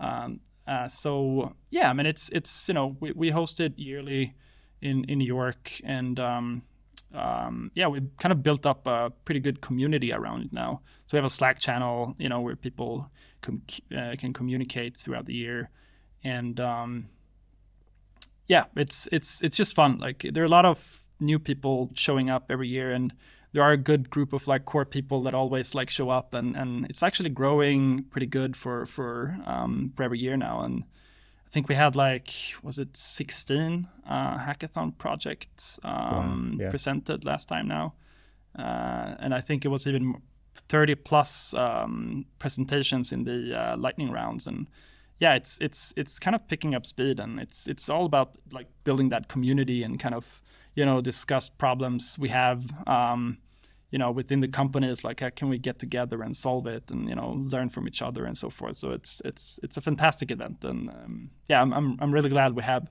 all those three components because they really get together pretty pretty well. It's interesting to think about how it I, over a decade, it's probably shifted quite a bit from workflows to product yeah. that that is potential, right? These are put 16 potential products could come out of a hackathon versus a decade ago it was like how do I get this stuff from here to there, right? no, for and, sure. And I I think that that's that's pretty fascinating because of startup culture, venture capital, um, just ev- everything's a pitch deck nowadays, and people have ideas. You know, there's no end to them. So I think that's really interesting and I wonder, like people who go into this, they've been incubating, I assume, these ideas maybe for a little while at least, and they're presenting them like they're they're probably less on the fly inspiration from that conference, but it's like somebody's had this idea, they've been kicking around in their head for a while. I'm going to say it out loud and see who else here is yeah. interested. And then I also wonder if there's some because I haven't been to this event, is there positioning of in this presentation because you kind of suss out the different pieces, teammates, skills that they bring to the table, and is there kind of like this this I you I, I, I really need you on my team because you're the you're the WebGL guy or whatever. is that is all is all that happening as well on kind of behind uh, the scenes? Informally, yes, I would say, but there is no list of competencies that a specific hackathon project uh, yeah. needs or anything like that. It's it's more yeah. organic, I would say. And sometimes you get a you get up there, you pitch, and then you start talking with some people, and then this idea uh, turns into something completely different. Like it's. Yes. Uh, you know it's it's it's quite fascinating just like having that sort of platform to you know you, you plant a seed and then it becomes something completely different from what you thought initially and actually you know I, I think i think there is a good mix of people you know, thinking about problems like being really prepared for this hackathon and other people that are just like, hey, okay, maybe just come up with something like one minute before the lightning round. So um, that was actually the case for um, the Rhino Anywhere project that I was involved in uh, hacking on, which is really kind of a um, um, yeah, kind of a web client for 3D uh, modeling using Rhino, uh, using um, stream uh, pixel streaming uh, technology. Okay. Um, and um, yeah, myself and my colleague Sergey, we kind of discussed uh, different ways to get um, um like Rhino more interactive. We were thinking about hooking up Galapagos, the um, genetic uh, genetic solver, with um, like Rhino Compute and uh, RestHopper, which was actually another hackathon project a few years ago. Uh, but then, yeah, we started to talk about like, hey, could we actually build something using pixel streaming instead? That would actually, you know, just like stream the viewport to to a browser. And uh, yeah, that was sort of an idea that just came up like a few minutes before the the pitches. So yeah, I think it's a good mix of um, you know people having actual problems that they have encountered in their daily um, you know um, daily work um, they actually really want to solve, and then you know some people that just want to like mess around with some new technologies or like think about different ways of doing things and, and such.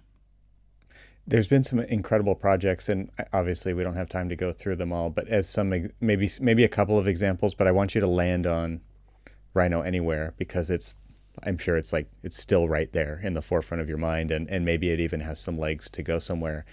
Um, give give some examples of the kinds of projects that have come out of AEC Tech Hackathons.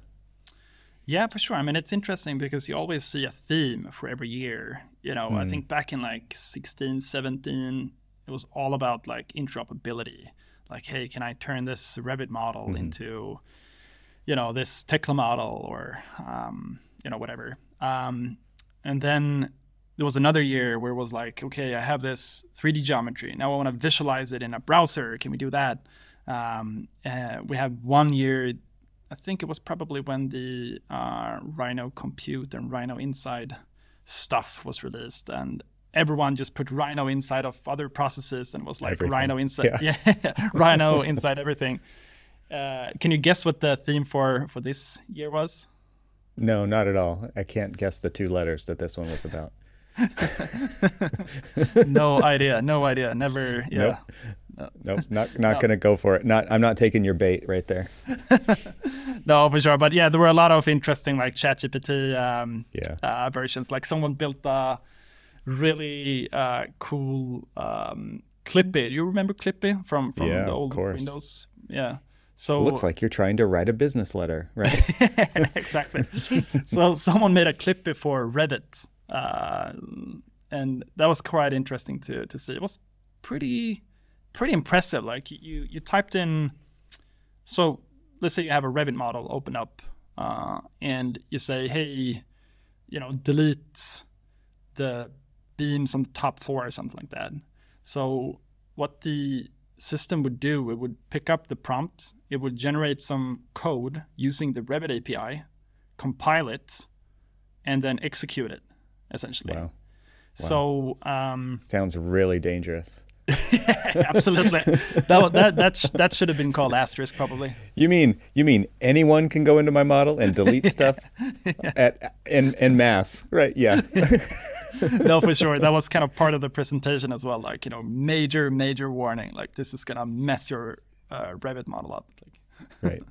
You might want to back up first. Yeah. Exactly. Exactly. You know, for sure. That's cool. I that the whole yeah. I mean, my my I, my not taking the bait uh, to say it was about AI was uh, you know th- I hope hope that landed. But the the idea of of Chat GPT as a really good interface. I mean, the idea of text prompting to do things does democratize tools to a certain extent. That that is absolutely incredible, right? To to give anybody the ability, I mean, whether it's successful or not, to be able to type something in in natural language versus find a tool, learn how to use it, apply it. Like those are two different worlds. And to make it easier for people to make architecture, make structural models, do all those things, I think is, I mean, there's definitely something there there. No, for sure. I am also super interested in that. Um, and um, I mean, as I said, like it, it's um, you can even apply it on, you know, software development. Like you're you're getting into some new library or like some new I don't know SDK that you know nothing about.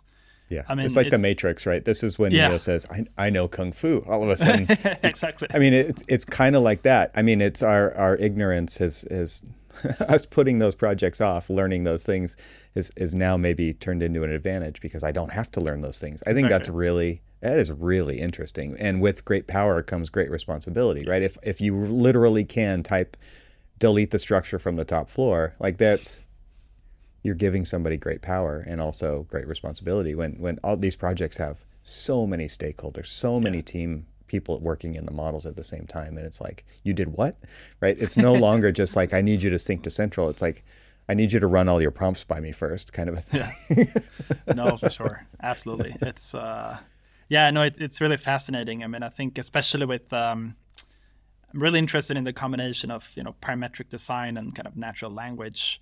I mean the idea of kind of having some sort of configurator or um, parametric model and using a prompt. It's all about like getting the GPTs to create that glue code, right? Like you have the natural language mm-hmm. here, you have the mm-hmm. configurator or some system here. Mm-hmm. Like, can the GPT figure out the glue between? Um, and um, yeah, that's fascinating because then you can yeah get the GPT to to write um, Revit um, code or like code using the the Revit API or you know or get Python, the GPT yeah. to actually yeah or Python or just like hey these are my parameters like uh, I want to create uh, an L-shaped building with this type of roof. Um, you know here's the schema for for all the parameters. Go. Uh, so um, yeah, it's it's it's fascinating to to see how things uh, evolve there. And we're seeing Hypar do that, right? Yeah. Where it's like describing a podium building in an L yeah. shape with 10 stories above it yeah. and and it's it is gener it's it thinks about it and then there it is in full 3D and is it exactly what you want? Maybe not, right? No. Probably not, but at the same time like uh, that took 10 seconds. Like that from from just writing a sentence and and maybe editing that sentence to get something a little bit different is a, an amazing starting point. Yeah. and it goes back to the idea that Ian talked about in the very beginning, which is why do we always start with a blank page? Why are we yeah. forced to start with a blank page? I mean, this is a this is a super shortcut, right? To to having something to bounce ideas off of yeah. uh, just through writing natural language. I think it's absolutely incredible. And it's a paradigm shift for the way we approach what we do. I mean and mm-hmm. and what like you're you're talking about core studio. We have ideas for ai right? This mm-hmm. this wasn't a thing in aec 5 years ago. Like this idea of using it as a tool to to make stuff let alone mm-hmm you know some of its other amazing uses to basically to categorize things automatically based on shapes and locations and room like we, we see it in so many different ways like there's putting adding structure to our unstructured data like using computer vision to pick things out mm. of a yeah. of a, an image and, and tell us what what's in there i think it's absolutely incredible to see all these things come together and for us to ignore that is crazy to me if mm-hmm. if firms are actively choosing to ignore that, I think it's crazy because like this, the way that I used to talk about digital practice when I was running the digital practice team in our firm was like we call it digital practice. Mm-hmm. We're gonna just it's just gonna be practice at some point. like everybody needs to think like, and so this is another level of that. This is like. Yeah. We call it AI. Where it's just going to be in everything, and you're not going to. It's you're not going to be able to distinguish it as this other thing pretty soon, right? It's just going to be, and it already is in so many things, and we just don't label it under that label, but it, we see it all the time, right? In in so many things that we do. So, yeah. uh, for pe- people to ignore it, I think is is kind of foolish at this point because oh, sure. it is a paradigm shift. It will change the way yeah. that we approach, or it already has changed the way that we approach doing what we do.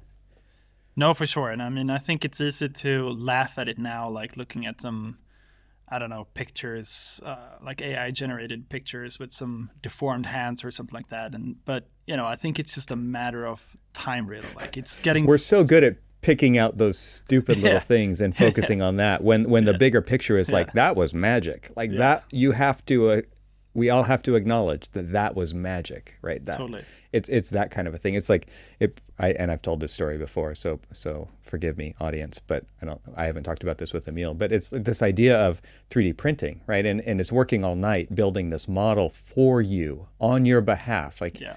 Yes, you have to babysit it a little bit because you don't want spaghetti, right? But at the same time, like so, so, the interaction I had with a senior architect was like, "Well, why does it take so long?" I'm like, "What are you talking about? Like that is literally magic, and it does it while you're sleeping. What do you mean? Why does it take so long? Right? Like, again, missing the the forest for the trees. It's like." Mm-hmm.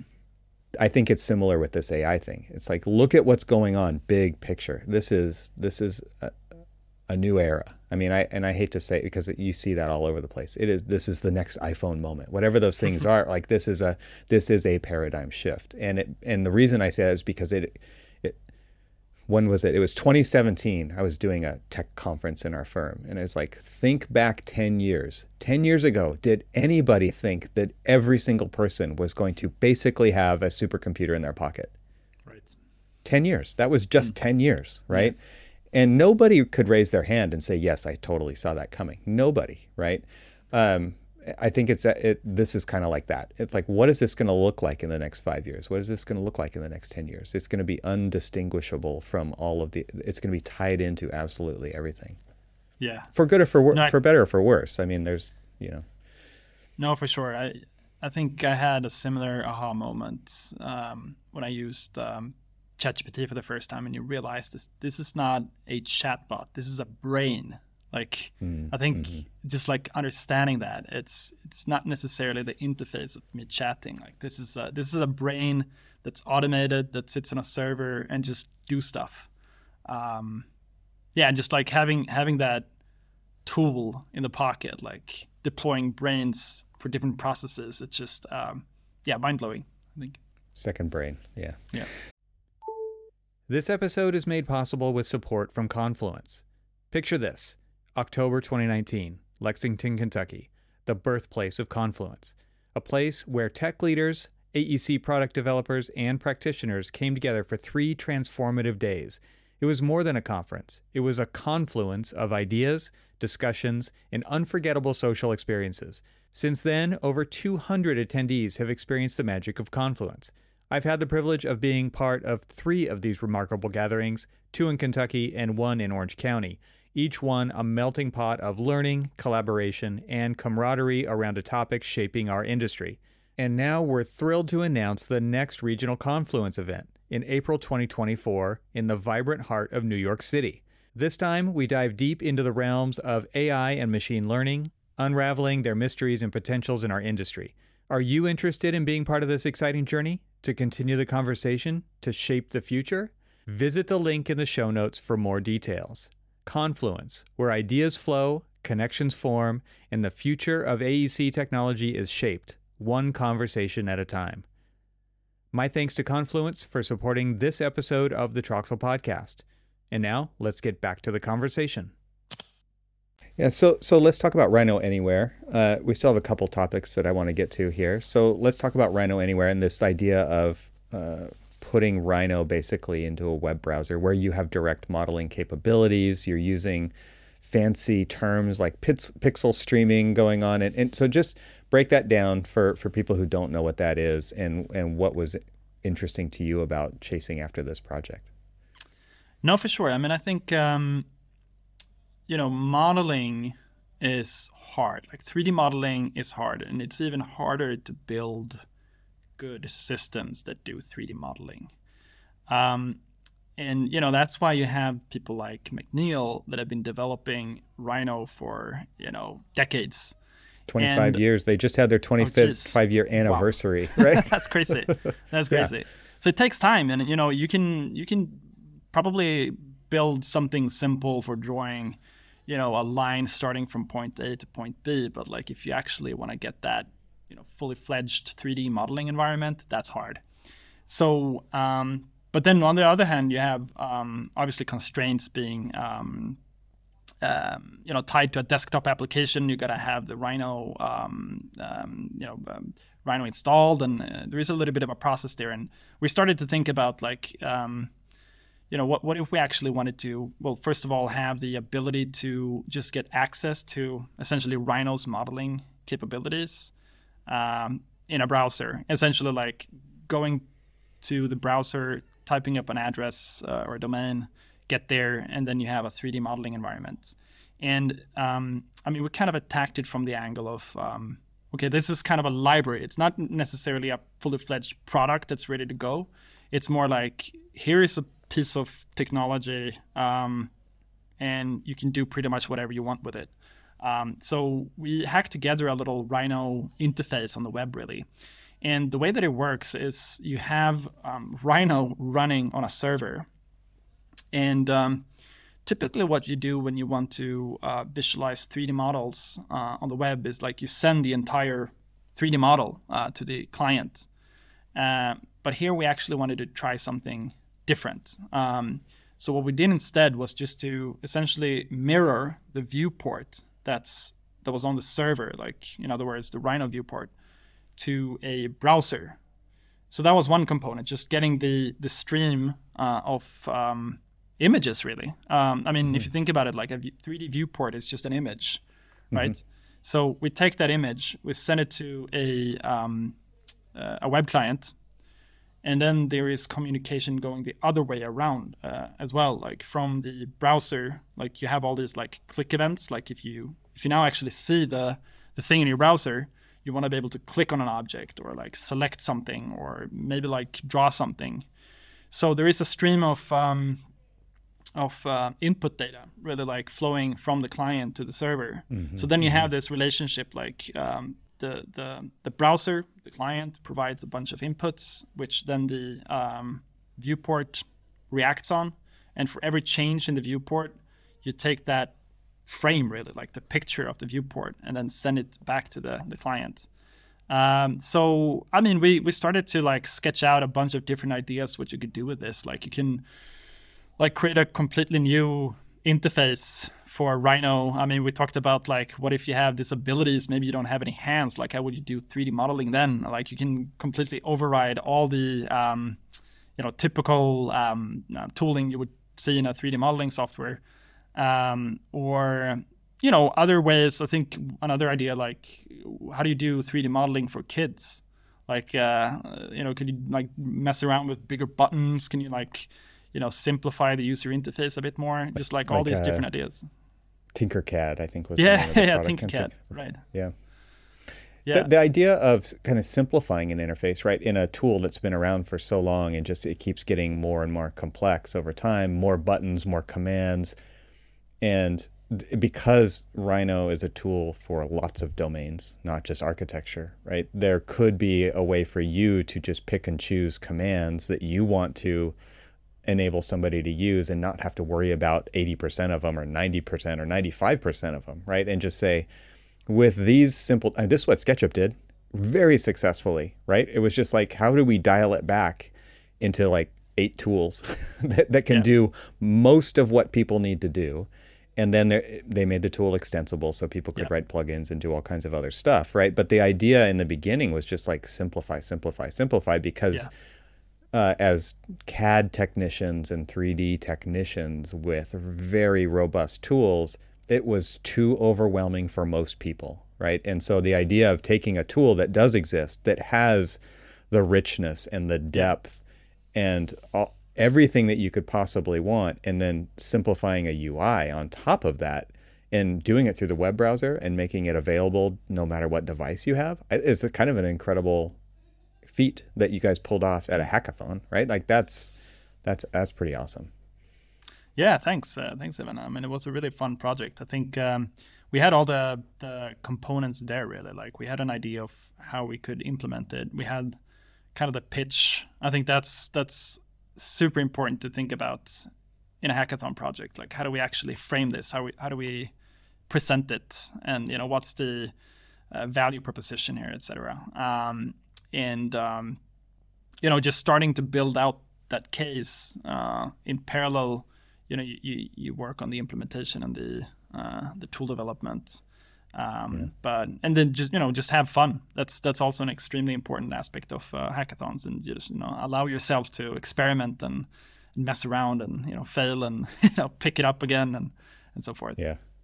This was the thing that originally enabled me to reach out to you was just seeing that. Like it was, uh, I saw your post on LinkedIn about Rhino Anywhere and, and what you guys had done, and I thought, oh, I, we need to talk about this because just we haven't broached the subject of of hackathons on on the podcast yet, and so this is a great kind of introduction for people who haven't participated in those or people who have, have watched from the sidelines maybe for many years of why they might want to show up at one of these events and get involved because again like this this work that you guys pulled off is going to go back and it is going to initiate some other ideas in the work that you do in the office even i would assume. Like, like you're you're inspiring people on the outside. You're going to inspire yourselves. You're going to inspire people on the inside. And I, that's kind of this magical thing of what hackathons and these symposiums and AEC Tech and other versions of that that exist out there can do for people. And I think uh, this is a really vital part of the AEC industry and the AEC Tech community, right? To to build those relationships and then just hopefully keep that momentum going beyond this one event and this kind of initial proof of concept. It's like, yeah. well, maybe this has legs. Like what? So what kind of feedback have you gotten after showing that off, even outside of the event? Because obviously, like social media posts after right. these events are, are everybody's watching them. So I'm sure you've gotten a lot of feedback. No, for sure. I mean, it's uh, it's always interesting to see how people react to it and uh, you know what what kinds of conversations that get started just from mm. from seeing it i mean there was another year we um, worked on a uh, project called RestHopper which was mm. this was just by the time where rhino compute came out essentially the idea of you know hosting a um, rhino process inside of a, inside of a web server and we ask ourselves uh, can we run a Grasshopper script as a backend, essentially. Mm-hmm. And um, uh, so we did that for um, you know 24 hours. I think this was back in 2018 or something like that. Um, and yeah, we were able to develop a quick, dirty little prototype. I mean, it was extremely ugly, but it kind of proved the concept of like, okay, here we have a grasshopper definition. I think we had a typical you know twisted building kind of things like you provide some uh, you know some course. yeah uh, always like you have the angle of rotation and all that and um, you know again using the the browser uh, kind of an, as an argument to you know democratize um, um, uh, the design process and just like opening up these kind of configurators and like um, systems to to um, to other people that are, might not be on a um, you know, um, heavy heavy laptop with Rhino installed, um, and um, yeah, we're able to build that prototype and um, uh, posted some some um, some videos on on the internet, and uh, got some pretty good response. And to the point, we actually started to talk about making a solution out of it internally at TT.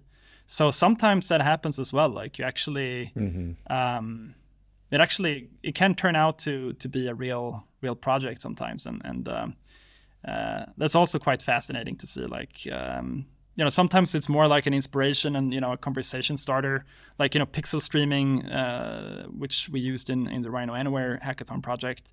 That's been around for a long time, but not necessarily that much in the AEC industry. I mean, in in, in right. gaming, it's quite common, right? It's like you you want to play some really um, intense, um, you know, first-person shooter game on your shitty laptop, but um, and then yeah, you essentially rent um, a server uh, or a computer, um, and um, yeah, you get access to that power uh, of of of computes really, and then you can play these games.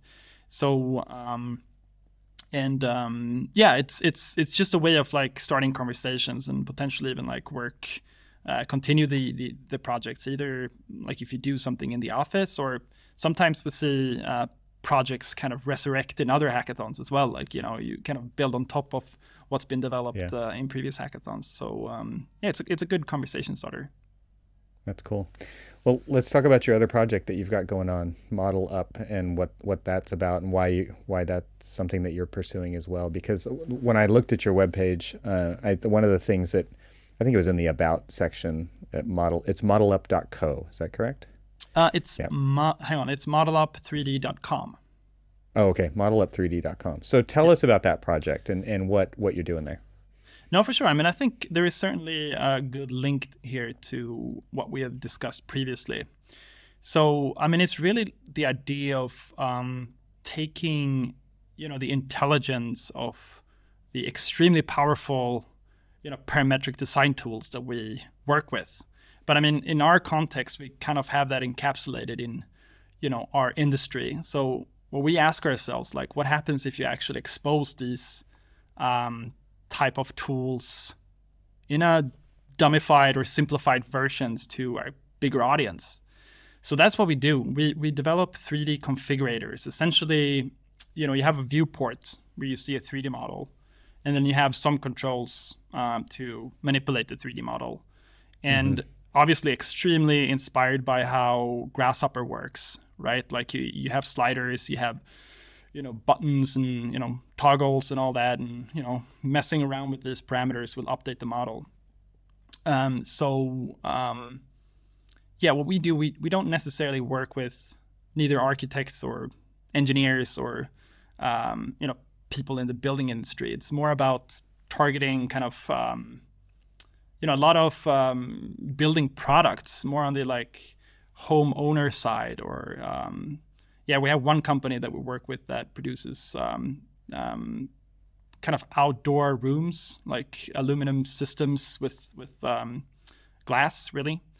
Mm-hmm. Um, so um, yeah, we help them to build 3D configurators essentially, and it's really, you know, kind of leveraging the computational design tools that we've been working on uh, with uh, for for so long.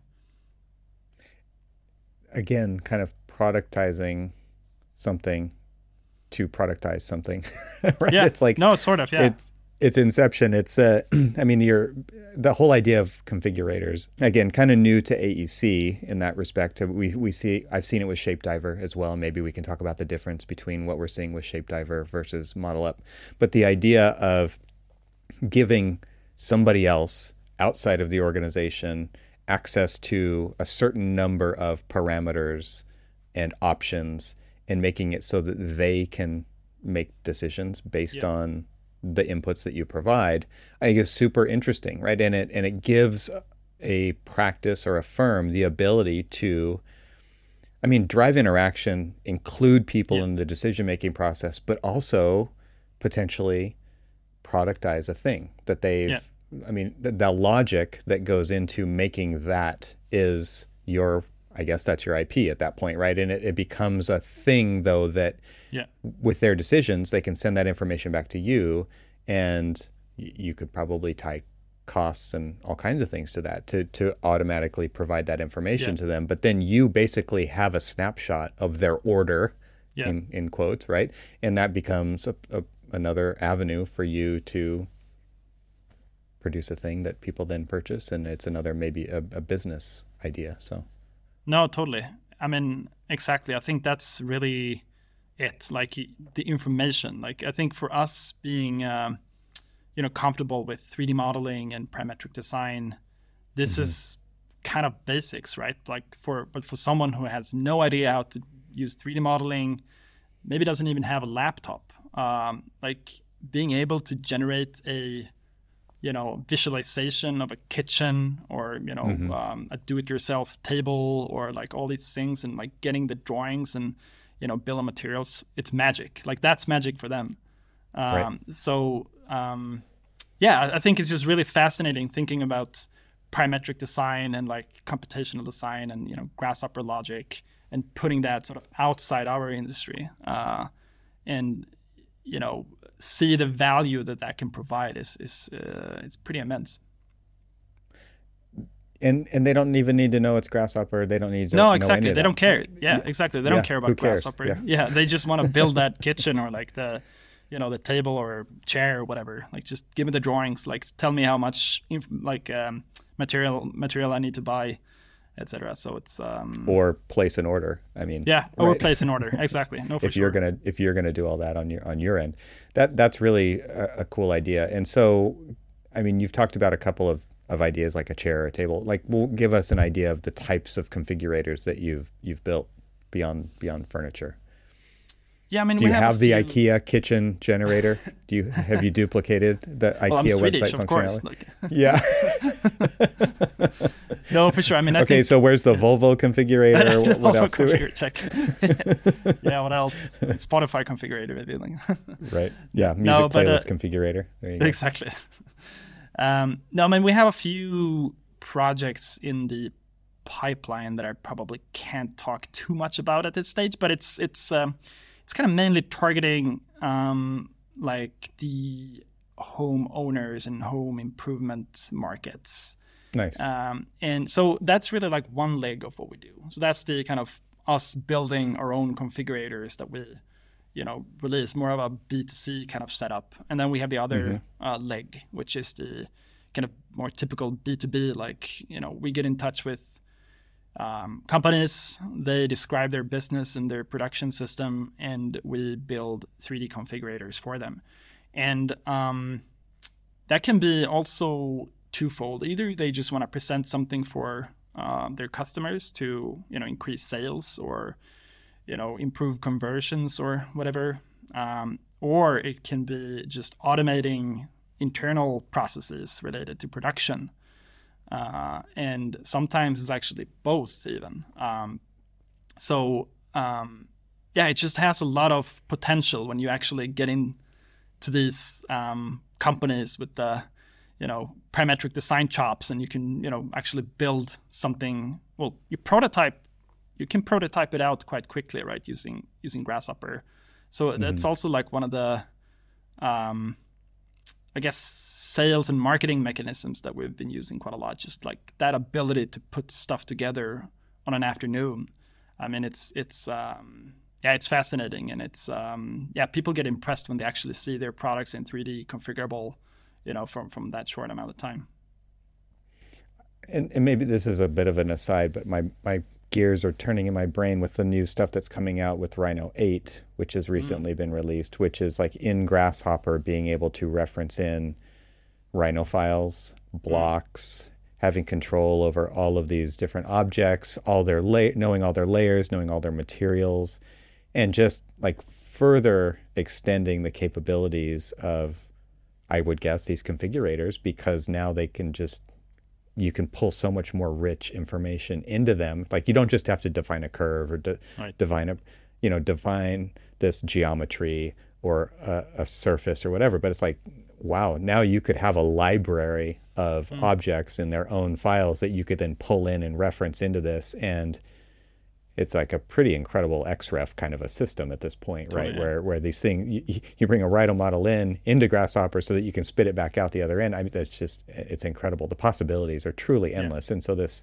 the extensibility of this system is just continues to yeah. to blow me away of of what these tools have made us capable of doing as as users. So no, totally. I'm super. It. No, for sure. I'm I'm super psyched about the whole. Uh, push around uh, Rhino 8 and how they, I mean, the McNeel people actually uh, are able to, uh, you know, build this out as well. Like, of course, like they have the core business. I, I talked to Brian from McNeel at at, uh, at some point, and he was describing like, um, you know, there is one type of Rhino users. They they use Rhino, um, and they do 3D modeling for different things. And then you have like the Grasshopper and scripting folks, and it's actually quite different. And must yeah. be quite hard to um, accommodate both of these audiences and you know making sure that both are happy. happy. But I mean, I, I obviously right. belong to the Grasshopper and automation and RhinoCommon scripting audience, and I'm happy. so so it's uh, yeah, it's it's it's really good to see like all the cool things that are happening. I mean, as you mentioned with the uh, the Rhino tab in in um, in Grasshopper for for Rhino 8 and there is some other really nice um, um, yeah developments that's been released with with Rhino 8 as well. Yeah, uh, absolutely. I, I, think we've covered all the bases here. Is there anything else that we're missing that you wanted to put out there for the audience or chat about? No, I mean I think um, yeah, more hackathons. Come to hackathons and organize hackathons. I think it's just an amazing opportunity to, um, you know, network and get together, have fun, you know, hack on something, uh, dream a bit, actually implementing these dreams and, um, you know, mess around with new technology and tools and, and, and, stuff like that. And there aren't actually that many that organizes um, hackathons in, in, in our industry. Um, I mean, there are a few, obviously, like Core Studio TT being one of them, but um, it doesn't actually require that much. Um, well, I shouldn't say that because Dave, my colleague, would, would hate me then. But uh, it's it's you know it's not like organizing a conference where you need like you know a space mm-hmm. to sit in and you know like speakers and all that. It's more like you know a bunch of people show up um, and you hack on things, and yeah, it's it's just a fantastic format, and in general, just like you know building communities and making friends really. So uh, I would encourage people to to do that. You got to bring lots of extension cords and power strips and coffee. Right? That's true. And, yeah, it's, it's different than a than a big conference, but the, but yeah. the, it's there are components that are necessary. I just Absolutely. thinking about like the the advancements in just laptop computing in the last decade of what has been capable to be accomplished at a hackathon just because hardware has advanced so much is is got to be such a cool thing. Like, like the things that you guys can hack together in a day is incredible, and you're doing it all on a very portable device. It's just it's pretty neat to watch that happen.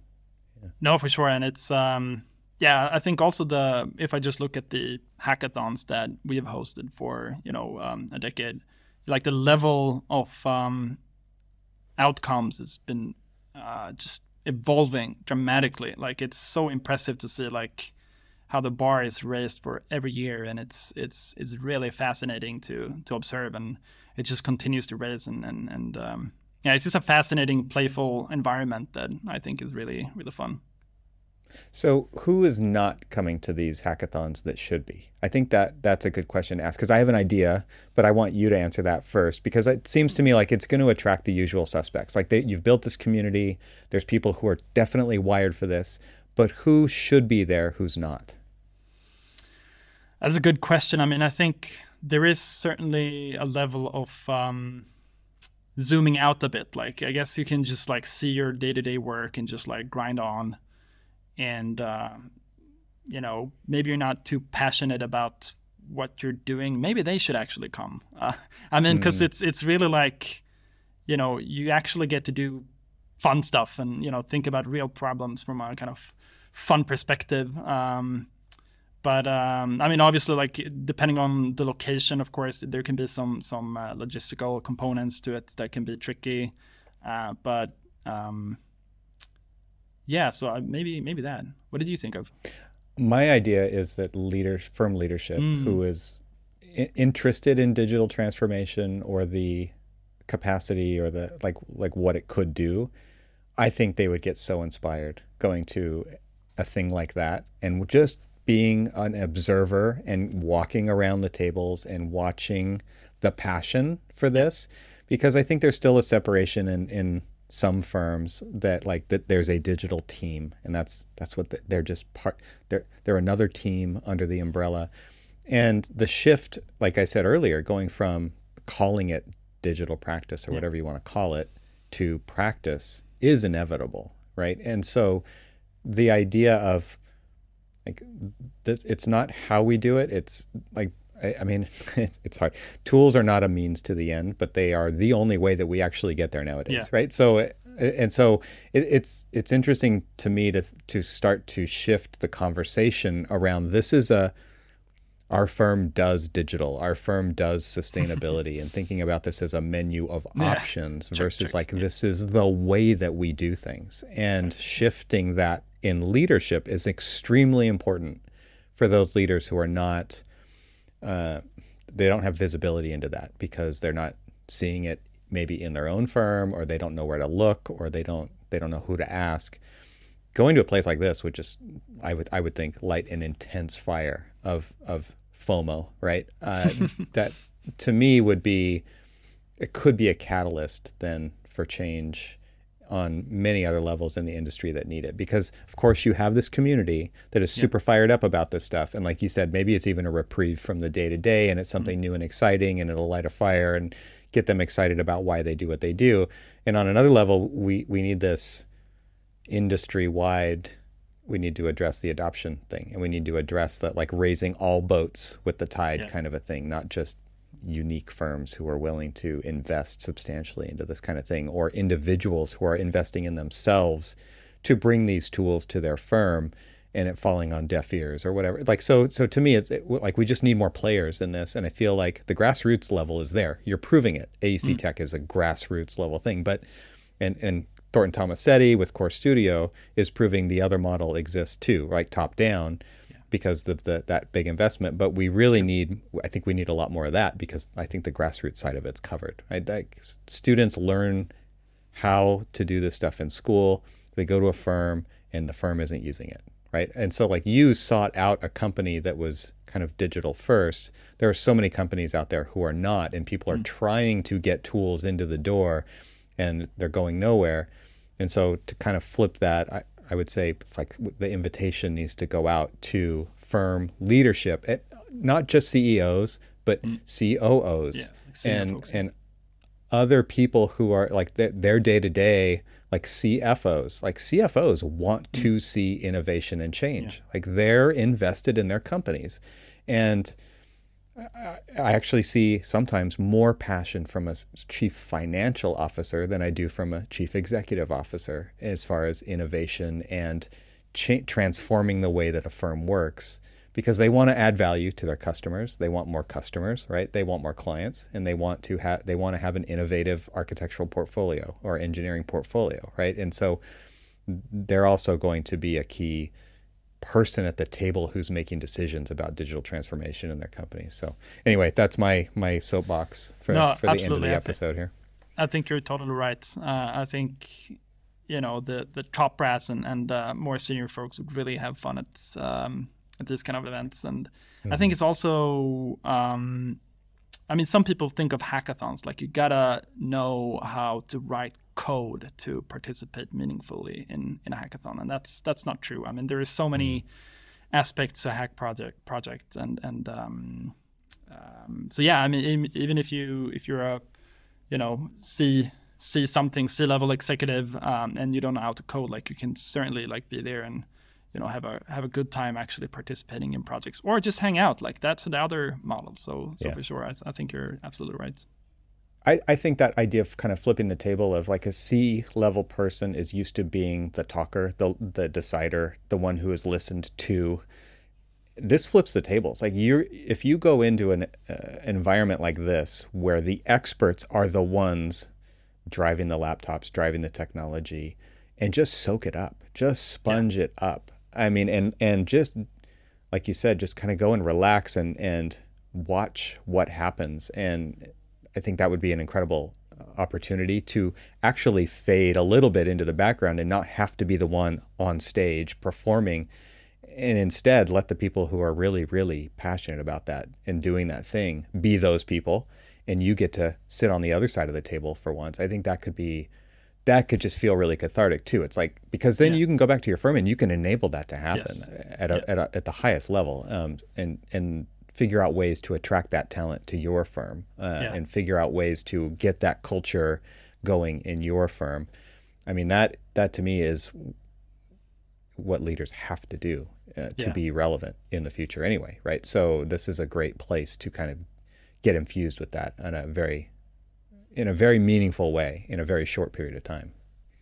No, for sure. I think you know you you get impressed by how much you can accomplish in just 24 hours with you know um, good energy, like a good team, a clear mission, and um, so I mean we've had um, sort of internal innovation tournaments at TT. We don't call it hackathons, but um, so that's another way, like um, mm, just yeah. deciding, okay, for two days we're just gonna you know innovate or like you know have ideas tournaments and you know see where we can take it in, in you know one or two days.